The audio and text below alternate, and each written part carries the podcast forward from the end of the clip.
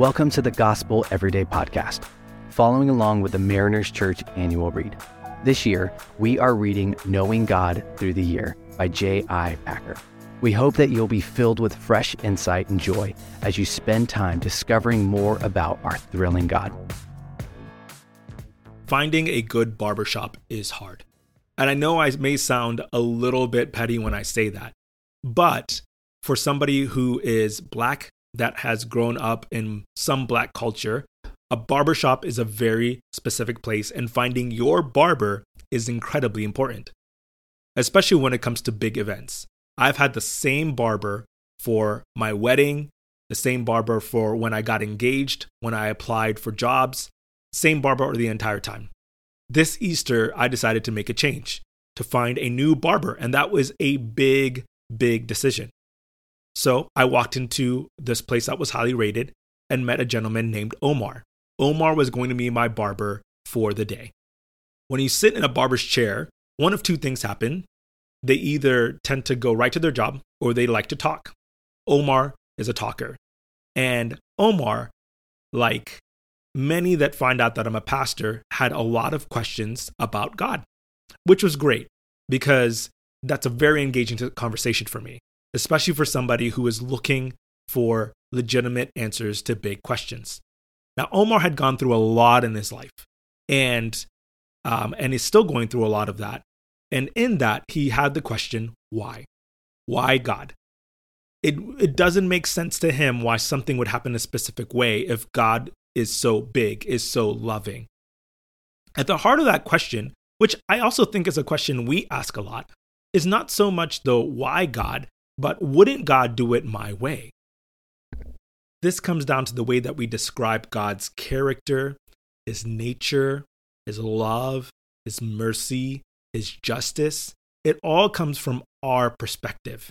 And because of that, we tend to look at God and be disappointed, frustrated, angry, or even disgusted and push God away. Today's reading is from Isaiah 40 25, and it says this To whom will you compare me, or who is my equal, says the Holy One. See, we are God's creation, we are the created ones. And in that, there's a hierarchy of understanding. God knows everything, and we only know what God has revealed to us through His Word, through revelation, through curiosity, through scientific studies. In the midst of that, there could be a pride that opens up, where as we understand more, we put specifications based on our human understanding about who God is, what he should do and what he shouldn't do, who he is and who he isn't. In other words, we put God in our own box. My name is Munyoki, and so I would say he's in my Munyoki box. And in my Munyoki box, God performs a certain way. He fits a certain way into my life, into the way I execute things, into the way that I relate with Him. But God is limited in that box because I am a little limited individual. I am stuck in my skin. I have only my brain. I do not have the realm of understanding that could possibly take in everything that the world has to offer. I am not a physicist, an engineer, a doctor. And if there was a person that existed as a physicist, engineer, and a doctor at the same time, they would still be missing the complete knowledge that could be possibly gained here on earth. And so, oftentimes, in our pride, in our self orientation, in our selfishness, we put God in a box that's controllable, that's understandable, but will ultimately lead to disappointment. Because that God is not the God. The God is vast, beyond our understanding, and that's what makes him so good. This is how J.I. Packer puts it Our thoughts of God are not great enough. We fail to reckon with the reality of his limitless wisdom and power. Because we ourselves are limited and weak, we imagine that at points God is too, and we find it hard to believe that he is not it's often important to evaluate where we put God. whether he is inside our box or outside our realm of understanding. That affects how we pray. For example, if I had a limited definition of God, then my prayers would not be large and audacious because we serve a large and audacious God.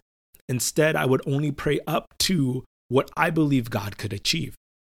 So if I didn't believe that God could achieve healing, if I didn't believe God could make mountains move, then I would not pray for those things.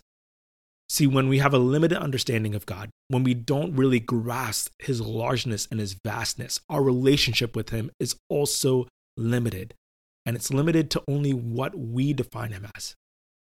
And so today, where have you put God? Is he in your box of understanding? Or does he sit in the vastness of the heavenly places? Is he larger than what you could ever imagine or ever experience? John Piper puts it this way He is infinite, and that answers our longing for completeness. He is eternal, and that answers our longing for permanence.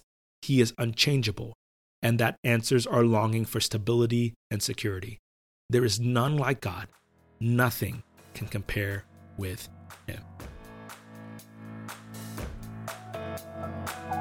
Thanks so much for making the Gospel Everyday podcast an important part of your day. Hit that subscribe button if you haven't yet, and we'd love it if you could take a few moments to rate and review the podcast. Tune in tomorrow for brand new content. If you'd like more information about Mariners Church, download the Mariners app at your favorite app store or visit marinerschurch.org.